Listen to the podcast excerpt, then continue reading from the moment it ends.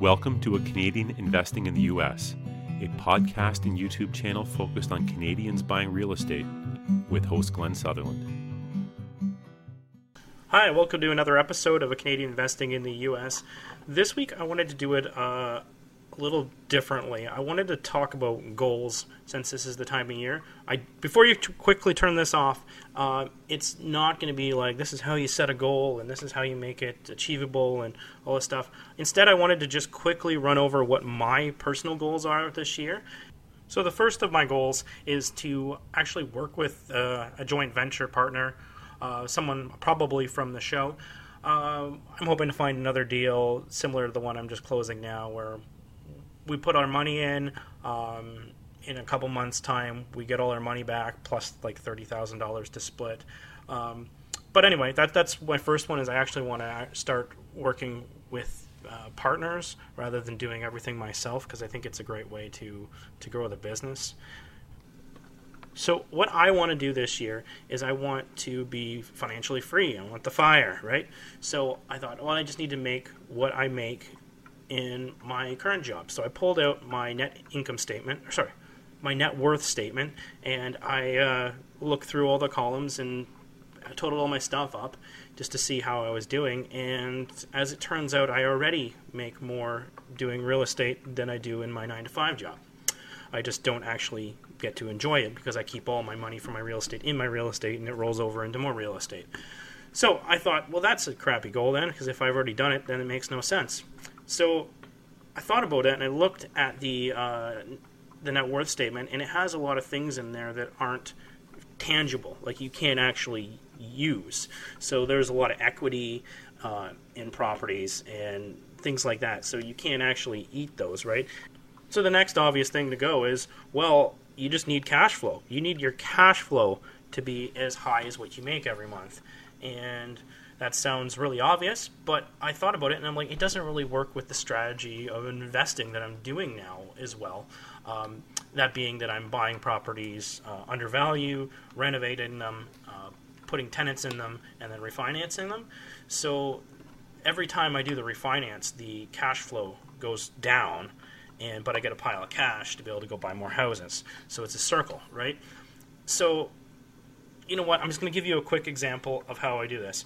I'm planning a refinance in uh, late January or February, which I'm hoping will net between two hundred and two hundred fifty thousand dollars. With that money, if we're just going to go into nice, simple round things, we base it on the the forty-two thousand dollar property that I bought in Alabama uh, at the start of December. So if I bought forty-two thousand dollar properties, I could get six properties. So six properties that are held in cash, renting for about uh, $700 a month. I should get about $500 a month in cash flow. Uh, so $500 times six properties, that's $3,000 a month. So $3,000 a month is good, but I would like to have more. Now, I have all these properties. I just bought six properties in cash. So now I could technically go through and do the refinance again.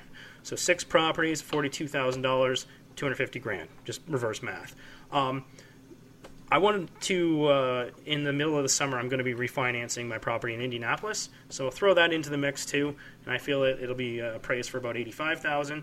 Um, I will uh, take these properties uh, multiply by 0.7 because I'm getting a 70% loan to value, and I should get a cash back of $234,500 is what I was thinking as an estimate. So if I got all that money back, I could go and repeat and do this whole thing again. Uh, the only thing is, what, whenever I do this refinance, I'm now adding a whole lot of debt onto the properties. So now the properties, instead of uh, cash flowing the $500 a month, will be cash flowing probably around $200 a month. So $200 a month times six properties that works out to twelve hundred dollars. So my cash flow has went down for my new twenty uh, uh, my new 2018 properties from three thousand dollars down to twelve hundred dollars. So we went we took a step in the back in the wrong direction, but we got a pile of cash again. So technically, I could take that pile of cash, buy five more forty-two thousand dollar properties. Um, at that point, they're all in cash, so they could rent for about five hundred dollars a month each. So five properties times five hundred dollars is two thousand five hundred dollars a month in uh, in cash flow. Uh, so you take that, you add it to the twelve hundred dollars, and we're at thirty-seven. So you can see how this can continue to snowball, and then I can go and refinance them all again, do the whole circle again. Um, and the thing about this is, I didn't factor in uh, any appreciation, and I didn't factor any value add. And the real estate I'm doing now is I'm buying a property, and renovating it, and now it's worth more than what I bought it for. Um, and so hopefully significantly more than what I bought it for and I'm not playing any of this into this. So I think that this is a totally achievable goal. Um, some of you might be listening to this and going that I'm not setting my goals high enough. If that's the case, message me and kick my butt because maybe I need that's what I need. so my my next thing is I don't know if anyone's a Grant Cardone reader. So do I 10x this now? Do I just take my what I think is pretty plausible what I can do. I would I have a, a roadmap for uh, and 10x it. So instead of making four thousand dollars extra a month, actually, what did I work that out to? Just under four thousand dollars a month of extra uh, uh, cash flow every month. Do I 10x that? Because making four thousand dollars, sorry, forty thousand dollars a month seems pretty crazy. But I guess you know if you read the the 10x, if I even get 80% of that, that's a huge achievement. Um, not sure I'm going to do that, but um, I don't know. If you guys are watching this on Facebook, leave some comments and kick my butt. so now the next part of this whole thing is is this just a New Year's resolution? Am I actually going to be able to hit these goals? Like, or is it going to be something that you just fluff off? Right? You just you do it for a month, like you go to the gym and then you you stop. And so the next thing to do is how am i going to make these uh, goals actually happen? How what, what can i do? It and the way i've learned to do this is to break them into smaller goals. So i don't know if any of you are listeners of the uh, epic real estate investing show but he preaches the daily success report. So in the daily success report you you basically do a whole bunch of things related to real estate and his is geared towards wholesaling though, but you you you do all these tasks and they add up to big things at the end, and I like that premise. So I made my own little uh, thing where I was going to get points for analyzing deals and doing all the different things I do with my, my jobs to actually make it into a little game. So daily, I have to get so much stuff done, and I made it so like listening to a podcast was worth a point, and you know analyzing deals, like I said, was worth a point, and doing different things for whatever. I, I don't have my sheet in front of me, so I'm kind of rambling. If, if you went, I went through and did that for the whole year, that would help but I don't know if that's enough. I think the next thing is to have some timelines. So the first timeline I want to get the refinance done in February.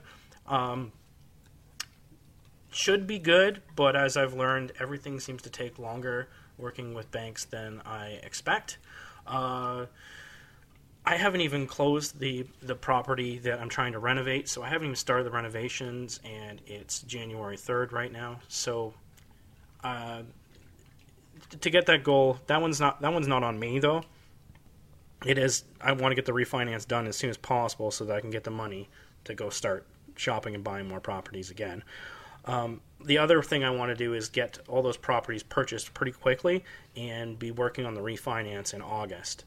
Um, and I think that's it for my main for my real estate goals because I, I, had a whole bunch of them and I just started scrapping them. I just threw them away because I'm like, this doesn't matter. That doesn't matter. It doesn't matter what the the goal for the refinances is because that's out of my control. I guess I, I've always bought properties to try and make a certain amount, but that that part's actually out of my control. So that is what my thing is. That's what I'm going to go with for uh, 2019. I'll review and listen to this episode before I do this again next year um, and see how I did. Uh, any questions, uh, give me a shout. Glen at glensutherland.com uh, is my email. In the process of building a new website, but we're not there yet. And uh, yeah, we will talk to you again next week. Uh, sorry for the irregularity around uh, Christmas, but I, with everything else, I just didn't get them out as much as I usually do. I'm usually really consistent on this, but uh, it's been busy. Anyway, thanks for tuning in. See you, everyone.